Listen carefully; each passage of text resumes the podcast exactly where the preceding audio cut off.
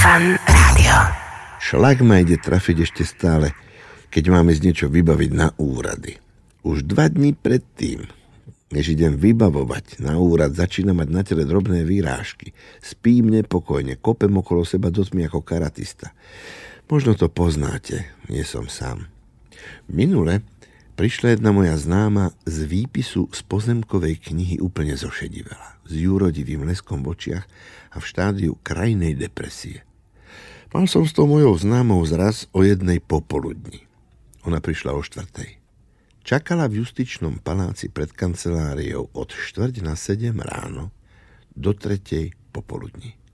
Čakala v rade pred dverami kancelárie na jeden papier, na jeden výpis. Prečo čakala?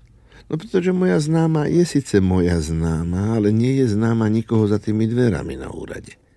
Nože tie úradničky za tými dverami majú svoje známe a tie majú každá svoju známu a tie známe sa posielajú za známymi, aby im tie ich známe prednostne vybavili nejaký ten papier, pečiatku alebo podpis. Šlak ma ide trafiť z toho starého delenia občanov na známych a neznámych. To opovrhovanie neznámym občanom, ponižovanie vo frontách, sekírovanie pred okienkami v bankovej hale, brnkanie na nervy od matriky až po úrad vlády. Nemáš známeho na predaji leteniek? Nemáš známeho v obchode s kachličkami? Prosím ťa, nemáš známeho v papierníctve, klenotníctve, v cestovnej kancelárii? Keď nemáš, stárneš rýchlejšie, strácaš čas v nekonečných čakárniach, na chodbách. Ja neviem, čo s tým, priatelia. Kedy niekto z nás začne súrovú a nelútostnú revolúciu bez akejkoľvek nehy, ktorej sa vzdáme svojich známych a dáme na známosť, že známosti na úradoch v obchode službách skončili. Ja síce nemôžem hovoriť za neznámych, pretože patrím k všeobecne známym, ale navrhujem neznámym, aby vyšli na námestie. Odstoja si tam na manifestácii proti známostiam istý čas, ale možno sa úradníci zľaknú. Možno. Pretože za svojho dlhého života som sa stretol s celou armádou úradníkov a nepamätám sa, že by niektorý z nich bol bojácny.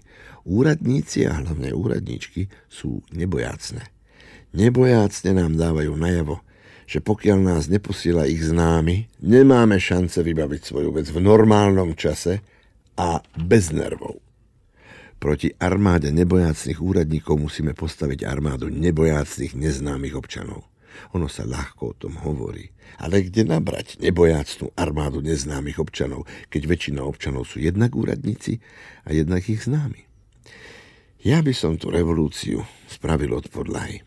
Rozdelil by som úrady na užitočné a zbytočné. To by ste sa čudovali, koľko je zbytočných úradov. Ja vám môžem z pakruky vymenovať niekoľko zbytočných. ABC dne by mali výjsť v nejakom ministerskom vestníku, alebo by ich mali odvysielať ABC dne vždy každý deň pred správami v televízii. V poslednom čase som napríklad narazil na oddelenie pre ďalšie vzdelanie lekárov v nemocnici. Agendu okolo ďalšieho vzdelania lekárov by mohla pri počítači zvládnuť jedna úradnička pred kanceláriou riaditeľa nemocnice. Ale u nás je to celé veľké oddelenie, celé hniezdo úradníčok. Sedia tam ako kvočky na vajciach a vonku čaká lekár, aby mu úradničky vybavili ďalšie vzdelanie.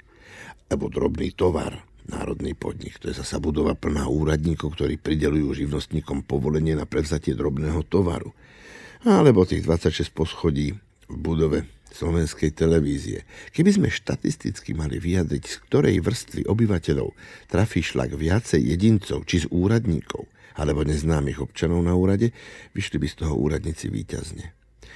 Nikto mi nezoberie presvedčenie, že po prvom surovom a nelútostnom revolučnom záťahu na zbytočných úradníkov a zbytočné úrady by šlaky triafali celé šiky úradníkov. Poponáhľajme sa, aby šlak triafal ich a nie nás. Počúvate fan rádio v podcastoch.